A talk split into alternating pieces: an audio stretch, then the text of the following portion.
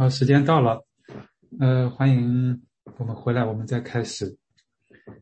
呃，我们接下来来看一下新约的写作。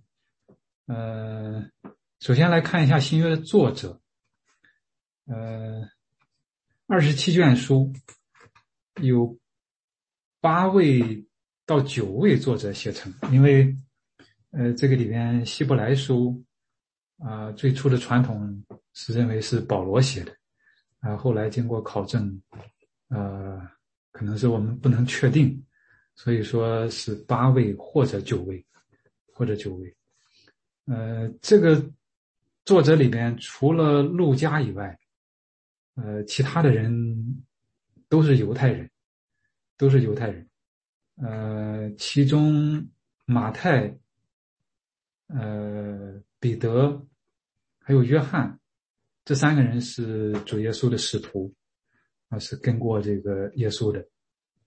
嗯，那另外马可、呃犹大，还有雅各，在初期的时候，在耶路撒冷教会当中，在包括在之后的教会当中，那初代的时候，啊，已经非常的活跃了，非常活跃了，起了很大的作用。嗯，其实雅各，嗯。或者是呢，他们在主耶稣像马可一样，在主耶稣在世的时候，呃，他们和使徒也有交往，有交往。那路加和保罗呢，呃，他们在曾经一起去宣教，一起宣教。虽然他们没有这个在主耶稣在地上的时候没有来目睹、来跟随，但是之后，那他也。受到这种歧视，嗯，所以也不陌生，也不陌生，嗯，并且他们还生活在这个教会的这个当中，也非常熟悉，也非常熟悉这些。那希伯来书的作者呢？现在我们没有办法确定。呃，从这些作者里面，呃，有一种分法是比较有意思的，可以把它把他们分成三三类。呃，分别是彼得系、保罗系，还有约翰系。呃，彼得系呢，包括这个彼得使徒彼得他自己写的《彼得前书》《彼得后书》，呃，也包括马可福音。嗯，因为马可呢，呃，是彼得的亲密的同工，和彼得他是跟着跟着彼得在一起，在一起，他的。所记录下的马可福音，呃，是一般是认为是使徒彼得所讲的，由马可所记下来的，啊，对主耶稣生平的这种这个这个实际的这些呃叙述，呃，彼得自己讲的，然后呢，马可在旁边啊，这样他来记下来，他来记下来。马太呢，他自己本身是使徒之一。那他也后后来在，呃耶路撒冷，也是在耶路撒冷，呃那犹大和雅各，耶稣的兄弟，呃也是耶路撒冷教会的关键的人物，关键的人物。所以呢，这个这个可以大体上，呃我们可以称为彼得系，呃在耶路撒冷这边，啊当然也有后来到到到到别的地方去的，嗯那保罗系。有保罗系，保罗系可以，嗯，这个有使呃使徒保罗他的十三封书信，呃，还有希伯来书，虽然不能确定这个作者是不是保罗，但是这里面有提到，啊，在后面的时候提到我们的兄弟提摩太，那么也可以认为呢，啊，是和保罗有至少是非常紧密的关系。嗯，那《路加福音》和《使徒行传》，啊，是这个路加所写。那路加和保罗在一起，在一起来宣教。那《使徒行传》里面也有啊一部分的经文，其中都是用我们啊这种第一人称复数啊来来叙述的。所以这个可以大致的这个这个可以可以称为保罗系。那还有就是约翰系，约翰系。使徒约翰写的，呃，《约翰福音》，呃，《约翰一二三书》，啊，还有启启示录，呃，这个大致上的一个分法，嗯，就是也挺挺有意思，也也也也有一些帮助。嗯，虽然我们说这个新约圣经是这不同的作者所写的，但是一个是它内容上有这种高度的一致性，再一个，无论是哪一位作者。他都是被神所使用的器皿，是神通过圣灵的光照、漠视来启示这些使徒、这些作者来写出来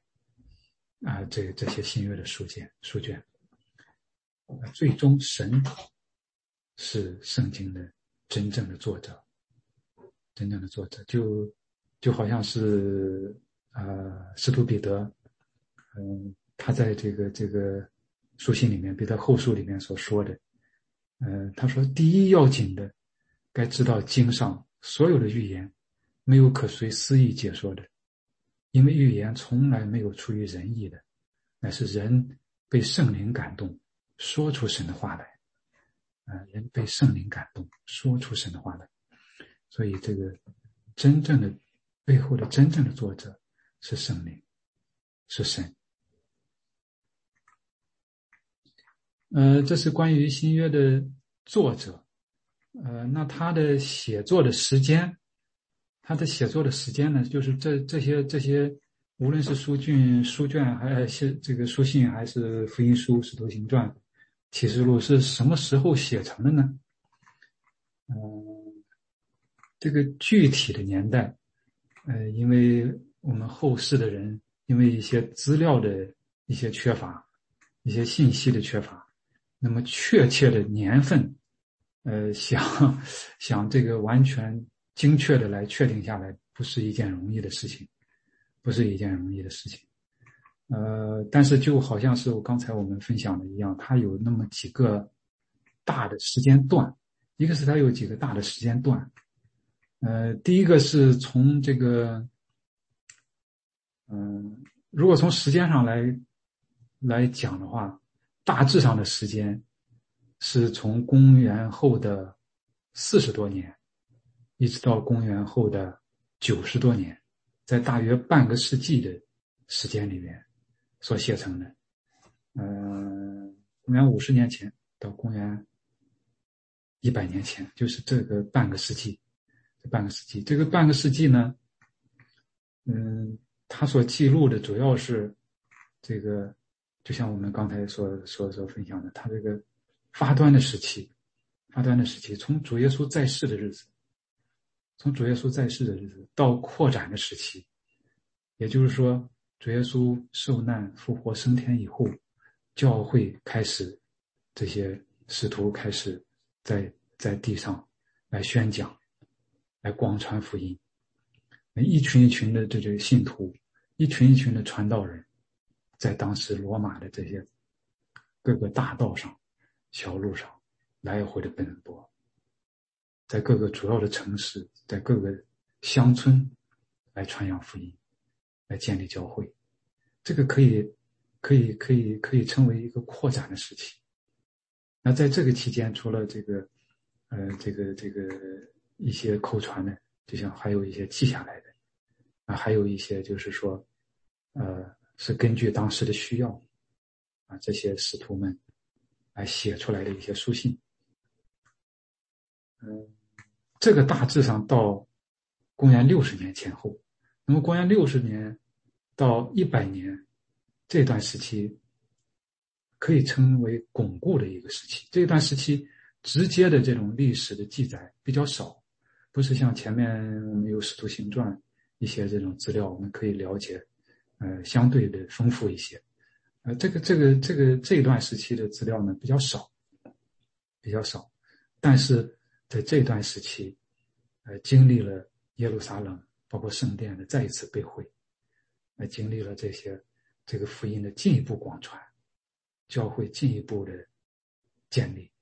然后这些这个这个其他的这些作品，这些书信，福音书、启示录。最终都成书，都成书。所以从大的这个，呃，这个这个时间段上，可以这样来划分。那它尤其是这些书信，也是，也是除了罗马书是比较系统的，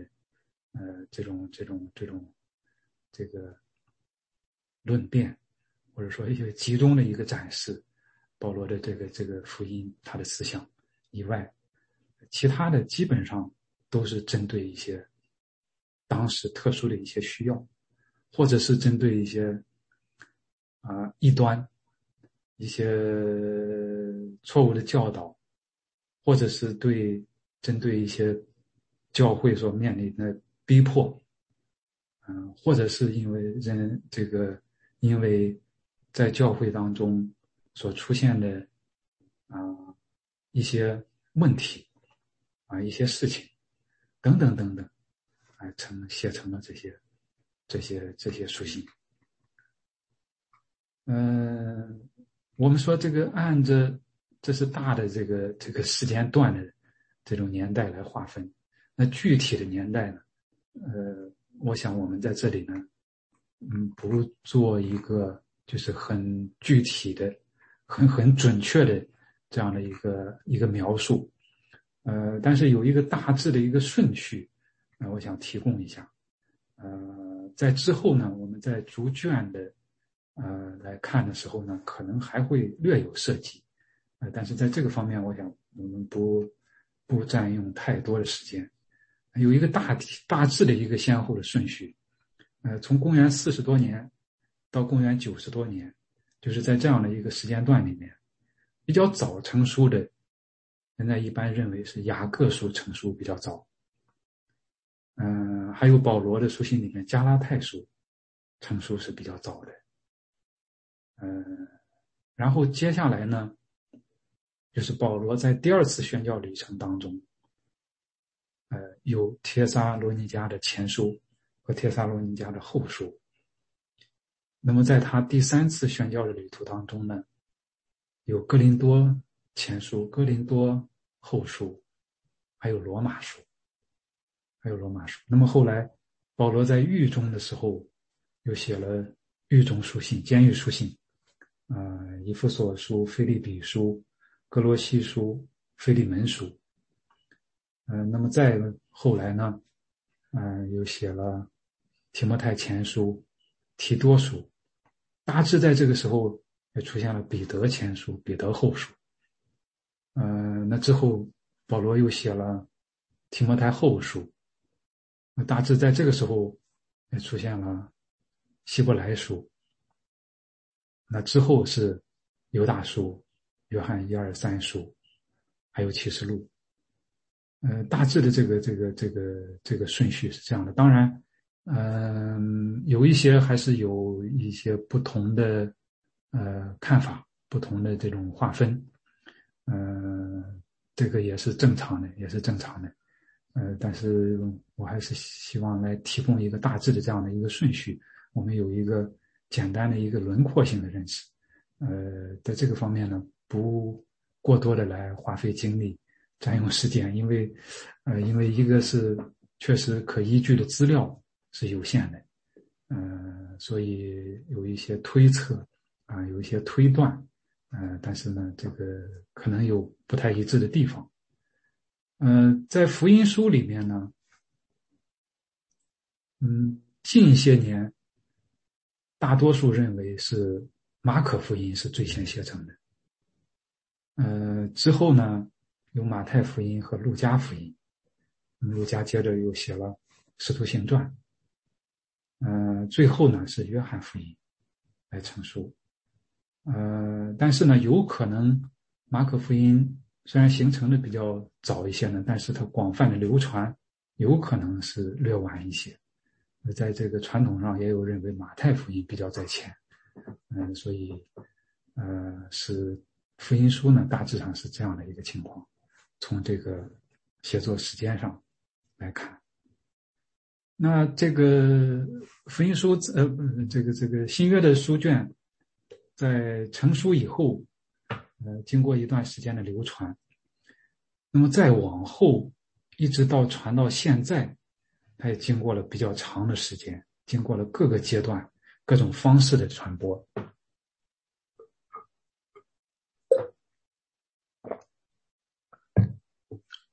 在这个方面呢，在新约传播方面，我们一起来看一下。呃，在最初的时候，呃，没有印刷术，呃，在当时的时候，从一世纪开始，是一些手抄本的，一些手抄都是靠人工，呃，来把这些这个书卷呢，记录在呃抄写在这个纸莎草。这个这种这种这种纸上，叫叫英文叫嗯叫 papery，papery，呃，除了他最初的这个这个 original text，就是最初的这个这个，比如说书信了，或者说这个复印书了，这个他们自己写的以外，其他的因为没有印刷术，呃，只有靠人来来手工的来抄写，嗯，这种手抄本，嗯，在这个这种 papery 上面。或者是在，啊一些兽皮上面，啊主要的是在羊皮卷上面，抄写在这些上面，然后流传下来，流传下来，呃，这个在罗马帝国后来他逼迫基督徒的时候，这个受到了很大的冲击，很多都被烧，嗯，但是但是感谢主也有一些，嗯，还是流传了下来，流传了下来，嗯。在这个里边呢，呃，现在现存的，嗯，有几十本、几十卷这种手手抄本，嗯，七十多，七十六应该是，七十六，这个在世界各地现在现存的，现存的，呃，那么后来呢，还有一些，就是在这些手抄本里面，有一些是。希腊文用大写字母，全部是大写的，全部是大写的这个这个字体来抄的这个文本，这个文本这个也比较早，也比较早，这个有几十种，有几十种现在留这个这个存留在世。呃，另外就是小写字体，用希腊文小写的字体，这个这个就是大写字母和小写字母，呃，小写字体写的。这个比较多，这个非常多，嗯，两千多种，两千多种这种抄本是非常多的，非常多的。嗯，另外，在这个教会呃当中，历史历代传流传了一些什么呢？就是在敬拜的，尤其是在敬拜的呃当中啊，还有弟兄姐妹学习的时候，还有一些嗯，不是全书。而是从这个里面摘录了一些经文，一些汇编起来的一些经文，呃，这个就叫或者叫选集，嗯，有一些这样的一些文本流传下来。那这个呢，也是对我们教看这个原文也很有帮助的，因为涉及到的，嗯，这很多书卷里边的很多的经文，嗯，这个后现现在也有经过了整理。也有很多种，也也是上千种。那么在这个新约在流传的过程当中，呃，也有一些出现了一些译本，呃，因为毕竟还有其他的语言在讲，呃，除了通行的这个希腊语以外，那么出现了比较早，就在比较早在。二世纪最早从二世纪就开始出现古拉丁文的译本，古拉丁文的译本，后来还有这个古叙利亚文的译本，嗯，就 Pasta Pasta 这个这个这个都是比较早的，比较早的，嗯，还有其他的许多的译本，就是不同的语言，呃，比如说埃及啦。呃，这个这个亚美尼亚啦什么的，呃，这些都是比较早的，还有还有还有其他的，呃，许多，主要是在欧洲和非洲这样的境内，呃，亚洲也有，亚洲也有，呃，这个里面在公元四世纪的时候，呃，出现了一个就是用嗯，不是古拉丁文了，是是当时的那个拉丁文的通俗译本，呃，中文翻译叫五加大译本，英文是 Vulgate，Vulgate，呃，这个是教父耶柔米 Jerome 他译出来的，他译出来的，他在接近公元四百年的时候译出来的，在四世纪，呃，那这个译本长期在这个。教会里边通用，嗯，当时被当时的教会，嗯，视为是这种叫标准的文本，标准的文本，尤其是罗马，呃，这个罗马教会了，是拉丁文，用拉丁文译出来的，嗯，这个通行几百年，好几百年，这个这个这个译本的影响是非常大的，嗯，那么。还有，在这个传播的过程当中，呃，是通过一些教父的著作来传播的。呃，有有有，从初代开始，呃，试图往下，这个这个有很多这种 Church Fathers 教父，呃，这个大概在至少是在一千年以内，啊，有有有数百名，这个很有影响的这些教父。呃，他们在他们的著作当中引用了很多的圣经的经文，尤其是很早的这些，这个这个早期教父他们的引用呢，呃是非常有价值的，是非常有价值的。嗯，虽然他们不是这个没有这种圣经的这种权威，呃，不是这个这个圣经的源头，但是他们的引用，呃，可以作为一个一个一个一个一个佐证，啊，因为他们的年代呢也是比较早的。也是比较早的，呃，那么之后呢，就被翻译成了呃英文，呃，由于欧洲，特别是英语的这个这个后来的英国的兴起，呃，在后来美国的兴起，呃，这个英文的影响非常非常的大，所以翻译成了英文，呃，英文翻译的版本是非常非常多的，非常非常多。呃，这个从当然在这个过程当中也是非常的曲折。呃，从这个中世纪那个时候，呃，威克里夫他开始翻译英文的时候，呃，公元十四世纪的时候，嗯，遭到了很大的迫害，他最后被鞭尸扬灰，啊，非常惨的。嗯，那接下来丁道尔也是这样。呃，翻译成了英文，呃，这个是在十五、十六世纪的时候，就是在宗教改革之前，嗯，他最后被烧死了，呃，殉道了，也是殉道了，嗯，那么接下来就是到了宗教改革开始之后，嗯，在十七世纪的时候，嗯，在英国有英王钦定本 KJV，嗯，King James Version。呃，这个也叫 authorized version，这个这个是在西方，这个近代以来是长期的通行，长期的通行，就是直甚至直到现代，这个影响也是非常大的，影响非常大的。那么在后来的时候，英文就出现了，呃，陆陆续续，尤其是最近的，呃，这这这，说一两百年嘛，出现了很多很多的不同的译本，嗯，我们现在可能有。呃，经常会看到呃有流通比较广的，呃 NRV 的啦，再早一点 NASB 啦，呃 RSV 啦，啊还有 NRSV 啦，呃 ESV 啦，还有什么叫叫 HSBC 还是叫什么，就是各种各样的，各种各样的这些版本，嗯，非常非常的多，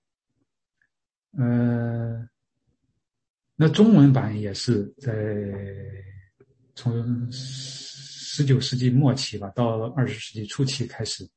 呃，当然更早还有了，还有一些了，还有一些，呃，尤其是和合本的出现，这个是影响比较，嗯，比较广的，一直到现在，嗯，那么它是在这个，呃，十九世纪末期到二十世纪初期，西方的这些传教士。嗯，在一些中国同工的这些帮助之下，啊，在一起啊集合了多国的这个这个传教士的力量，来编撰呃这个翻译出来的和合本。那么在现代也有这个这个新的这个这个版本，这个和合本也有不断的在在修订。呃，中文也有一些新的译本，我们也看到，嗯，有有包括叫现代中文译本啊，呃，新译本啊，还有中文标准译本啊，啊，还有个人的，呃，包括吕振中的译本啊，等等等等，有一些译本，有一些译本，嗯，在这个里边，这些译本来讲的话，因为是翻译，呃，所以因为是不同的语言，呃，所以。呃，有不同的这个特色，可以说有不同的特色。有的呢是比较 literal 的翻译，就是就是甚至有的是逐字的对应的这种翻译，呃，力求呃最大程度的接近原文。嗯，但是呢，这个这个现代的读者读起来呢，可能有的时候就啊有一点这个不是很习惯。那么有一些呢，就是。嗯，就是偏重于现代一些，嗯，就是 New English Bible、NEB 等等，还有还有另外一些，还有另外一些等等，那都是尤其是现代一些的版本，都是为了方便读者，都是用这个嗯，尽可能呢传达这个经文的意思，但是呢是用比较现代的语言来写。如果用这个一个坐标来讲的话呢，横轴纵轴的话呢。这个每种不同的译本呢，可能是在不同的点上，嗯，有不同的特色，嗯，那么，嗯，尤其是要研读的时候呢，呃，有的时候如果说能比较一下不同的译本，嗯，还是比较有帮助的。这个是不同的译本。那在新约的这个传播的过程当中，希腊文的圣经，呃，这个也有一些。流传的过程，那么在现代来讲的话，呃，除了刚才讲的那些手抄本啊等等，后来历代的抄本以后，嗯，印刷了以后，呃，因为有这些抄本的存在，所以也有一些编纂教刊的工作。呃，这个里边在十九世纪末期的时候，呃，德国有两位德国学者，他们合编了希腊文的新约圣经。呃，那么在近代以来呢，还有叫 N.A 版本的希腊文的新约圣经，呃，这个最新的呃一版应该是一二年出的，应该是在到了二十八版，二十八版叫 nest to Aland，呃，这个教刊的非常非常细，呃，每一种可以，呃，应该说每一种可以可以看到的这种这种手抄本。这个都参考了，非常非常好繁杂浩繁的工作，是是是几代的人，几代的学者，嗯，这个这个来来来，这种可以说是耗高寿穷经，在这样的这个付出毕生的心血和精力，在这里呢做了这些工作，呃，非常值得值得敬佩和赞赞赏。呃，另外还有一个就是。这个是 Nestor Aland，这个这两个应该也是德国的学者，那是德国的学者。然后还有这个联合圣经公会也出版了这个希腊文的新约圣经，这个叫 UBS，呃，应该是比较最新的，是一四年的，呃，第五版应该是。这个是这个原文的，原文的。我们如果是读原文的话呢，那么现在呢，就是那么是 NA 版本的。那么是 U UBS 这个版本的，这个是，这个是在新约成书以后，它的流传过程当中，啊，有一些在就是一些一些一些情况的介绍，在神的保守之下，那么这个从成书到流传，一直到我们现在，到我们现在，嗯。那之后呢，我们会，呃，逐卷书、逐卷书的来研读、来学习。当然不是因为时间的关系，呃，我们这个也是新约的概览，不可能非常深入的呃，不可能非常的细的来研读，但是呢，我们力求呢，希望是能够有一个概貌性的，呃，但是呢，又把重要的方面呢，能尽可能的能涉及到，啊，那么我们在这地方再简要的有一点时间再分享一下，呃，新约全书如果从整卷书来看，它所传达的核心的信息是什么？它的要旨是什么呢？因为它不是这个，我们可以看到，它这个新约它不是一个单一的风格或者说题材，是是是多样化的。但是在这个多样化里面呢，它又有内在的这种一致性，一致性。那么它所传递的中心的信息是什么？它的核心思想，如果说我们要简要的来总结的话，那么。我们可以说，新约所传达的，就是神在耶稣基督里，借着圣灵彰显了自己，彰显了自己。那么这个彰显是和神在历史当中的作为，他的救恩历史紧密相连的，是和他要实现他在。以前的时候，通过旧约所给人的应许紧密相连的，这和他的应许的实践是紧密相连的。这个里面体现出了神的超越性，体现出了耶稣基督的中心地位。所以，如果说简要的来概括的话，那就是神在耶稣基督里面借着圣灵来彰显自己。耶稣基督的到来。开启了一个新的时代，开启了一个新的时代，并且这个时代指向未来幕后的日子，幕后的日子。那从内容上来讲，新约也涉及到了很多，嗯，非常重要的，呃，这这种课题，比如说救赎，嗯，salvation，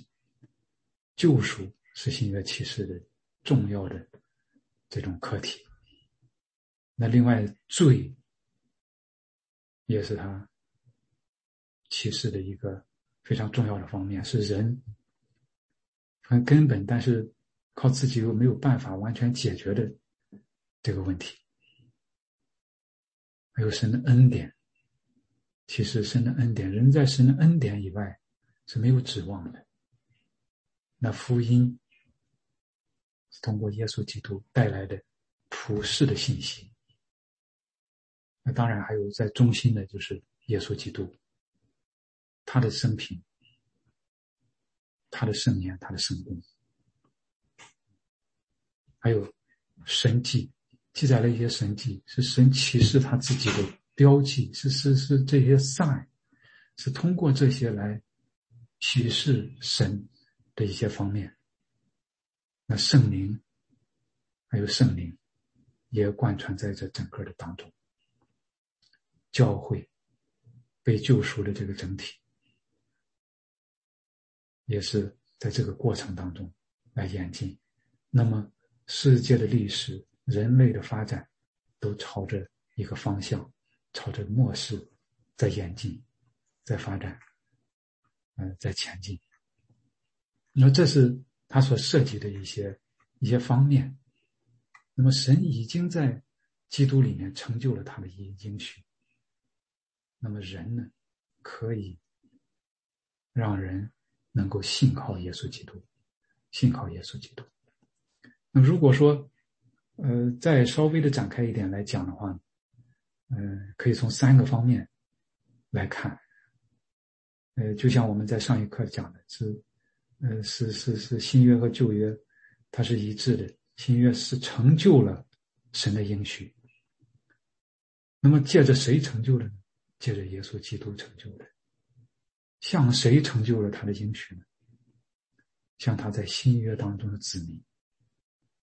这些子民汇聚在一起，成为了教会。那么他的应许是什么呢？他的应许最终实现的是什么呢？新的创造，是新的创造，也就是借着耶稣基督。成就了这样的应许，因为从旧约，我们从创世纪从起初就看，就看，那么神就对这个这个这个这个这个对夏娃讲，然后来对亚当讲，已经已做了应许，那一位后裔，他已经在这个里面种子已经埋下了，种子已经埋下了，然后在这个这个旧约的律法和先知。一再的来提示，人们也一再的来在在这个这个这个期待，在期待。那么到了新约的时候，在福音书里面，我们看到，在旧约里面这个应许的，现在这位弥赛亚，就耶稣基督来到了，这个他是这个通过他借着他成就了神的应许。那旧约里边的每一个预言，也在他的身上都成就了，都成就了。啊，包括像摩西应许的那位，在你们弟兄当中要兴起来的先知，像撒母耳应许的，像大卫所应许的，啊，但以理书里边的记载的，弥赛亚这个以赛亚书里面讲到的受苦的仆人，等等等等，等等等等，撒加利亚。等等等等所讲到的，通过耶稣基督的到来，成就了这一切。那这一切也是向他新约当中的子民来成就的。那之前，那在旧约当中是有一有一套献祭，神人通过献祭，通过律法的遵守，等等等等，在这个帐幕里面，在这个圣殿当中。来朝见神，来和神交通。那么耶稣的到来，又开创了一个新的时代。人可以通过耶稣来直接来到神的面前，直接和父神来交通。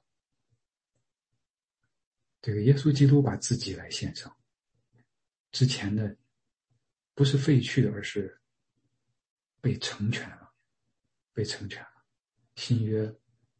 来到。这个成全的救援，成全的救援，是向新约的子民来成全、来成就这些应许的，是通过耶稣的，呃，这些他所做的一切，他所做的一切。那这新约的，尤其是书信里边的教导，也让我们看到这些被救赎的，在新约当中的子民所应当有的样式，所应当有的样式。一方面，我们要知道。这个耶稣基督的，呃，所成就的这些旷世的救恩，明白他的这些，这个这个这个真理教导的真理。那另外一个方面，就是也要在我们的生命生活当中活出来，这样所应神神所造我们所应有的这种面貌，所应有的这种样式。那么在这些，尤其是在这些书信里面，从不同的侧面。都在教导，都在教导。那这所有的一切，也是为了要成就新的创造，新的创造。这是一个新的创造，new creation。就像在这个创世纪开篇的时候，神创造了这个宇宙万物、天地万物，也创造了人一样。但是因为罪的来到。因为罪的这个污染，罪的破坏，这个上帝所创造的这个甚好的这个这这一切被破坏了，被破坏了。但是由于耶稣基督的到来，由于他所做的一切，他的受难，他的复活，他的升天代求，他要带来一个新的创造，他要带来一个新的国度。这个国度已经开启了，这个时代已经开启了，已经随着耶稣基督的到来已经开始了。但是，他还没有成全，还没有完满。在将来，在幕后的时候，他才要完全的实现，要完全的实现。那么，我们今天就活在这样一个时代当中。已经来到，但是还没有完全的一个时代当中，在神悦纳人的日子和神完全实现他在永恒当中的计划和旨意的这个中间的时时候，在这个历史当中，啊，我们在这个时这个时候，我们在这个呃地上，在生活，在生活。那么，呃，新约全书包括这个这个圣经整卷，也让我们看到这一切，也让我们能够。来，越来越多的能够来认识这一切，来认识这一切，并且满满怀着这种盼望、期待来等候，来等候。所以，这个这是神的在永恒当中的计划和旨意，他要他要他要这个有这种新的创造，通过耶稣基督来把一切来更新，就好像这个。格林多后书里面讲的：“若有人在基督里，他就是新造的人，旧事已过，都变成新的了。不仅仅是人，呃，像《使徒行传》里边也讲了，天必流淌，等到万物复兴的时候，就是神从创世以来借着圣先知的口所说的，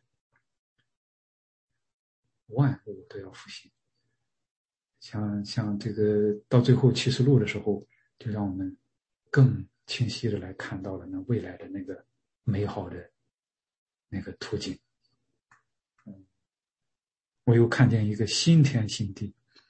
因为先前的天地已经过去了，海也不再有了。我又看见圣城新耶路撒冷，由神那里从天而降，预备好了，就如心腹装饰整齐，等候丈夫。我听见有大声音从宝座出来说：“看呐，神的帐幕在人间，他要与人同住，他们要做他的子民，神要亲自与他们同在，做他们的神。神要他擦去他们一切的眼泪，不再有死亡，也不再有悲哀、哭嚎、疼痛，因为以前的事都过去了，以前的事都过去了。”那么新天、新地、新耶路撒冷，神的新创造已经开启，它必定会成就。我们感谢神。呃，今天的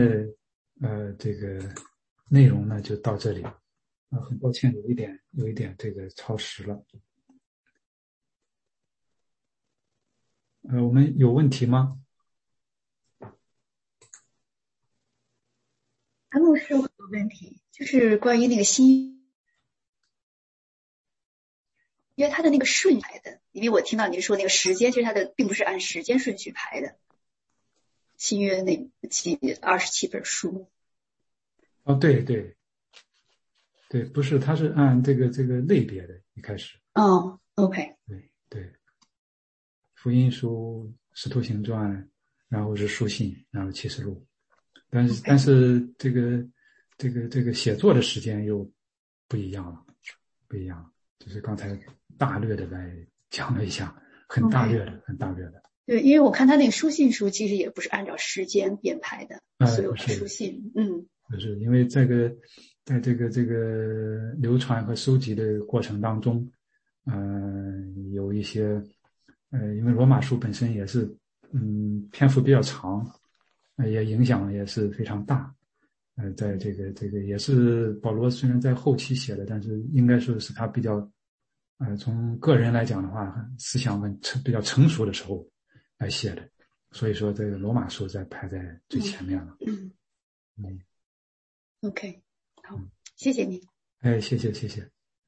嗯，好的。严牧师，我我是啊严寒，我有一个问题，我们圣经里面讲过这个。呃，关于圣经的内容，啊呃，其中就是呃有讲要有添加的，要有删减的，就有很很严重的后果。那么现在这种呃圣经呢，就是呃有不同的版本，不同不同的译本风格去呃解释这个。那么怎么怎么理解这个啊？就是说呢，有关呃这种嗯天减这些个这。这样的这样的这个呃原则呢？呃，这个应该不算天减，呃，因为呃年代很久远，这个 original text 我们现在呃这个可以说嗯看不到这个，没有这个，那么只有通过我们流传下来的。Thank you. Have a great day. 只有通过所流传下来的，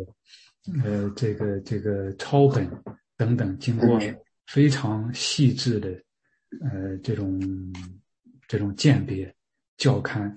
来形成，呃，最接近最接近的，啊，这个这个，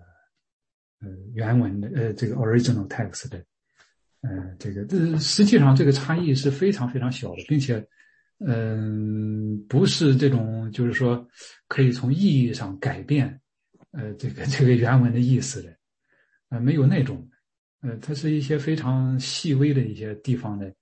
呃，因为在抄写的过程当中的一些，呃，一些差呃存在的一些差异 difference，嗯，没有这种重大的，绝大多数绝大多数都是。都是这个这个这个什么的啊？我们可以看，即使在这个中文里面，我们也可以看到有一些小的一些嗯注解、小的备注，应该不不算这种添减，不算这种删删呃删除或者增加。嗯，好好，谢谢谢谢谢谢谢谢。因为在整个的过程当中，也是有这个神的保守，嗯。他的他的这个，呃，这种圣言，虽然是经过了这这么长时间的流传，也经历了确实是各种各样的这种这种，嗯，尤其是在那种大的逼迫的环境之下，但是他的这个圣言圣经仍然在流传，仍然在流传。这个也是本身也是证明了，啊，也是他的一个这个这个。呃，一个一个神的圣言的这个权威的，他的大能的作为，他的神圣的护理的这样的一个一个佐证。好，我们感谢神，很抱歉今天的时间有一点呃有一点超了啊，我们来。那谢谢谢谢韩牧师，谢谢一分姊妹，谢谢那个宇航，谢谢 IT 的弟同同工们，谢谢大家。不谢，应该的。谢谢谢谢，辛苦了辛苦了。能那我们牧师最辛，牧师最辛苦。对啊，谢谢谢谢谢谢谢谢。那那我们来做做一个祷告啊。来，我们来做一个结束的祷告。那亲爱的主，我们谢谢你，谢谢你赐给我们这样的时间，我们弟兄姐妹能够啊来一起学习，来一起分享。主要求你亲自的来带领我们啊，求你和每一位。我们亲爱的弟兄姐妹同在，啊，求你赐给我们亮光，啊，求你赐给我们渴慕的心，也求你让我你的话语、你的圣言，啊，能够伴随我们在每一天的生活当中，能够让我们蒙你的喜悦。主啊，也求你来，啊，你的恩典来丰丰富富的临到我们每一位弟兄姐妹的身上，每一个家庭当中。主啊。啊，有病痛的，求你来亲自的医治；啊，心里伤痛的，主求你亲自的安慰；啊，软弱的，求你亲自的加力量；有需要的，求你来亲自的来供应。主要我们的好处不在你以外，求你与我们每一位弟兄姐妹同在。我们感谢赞美你，祷告祈求，是奉主耶稣基督的名，阿门。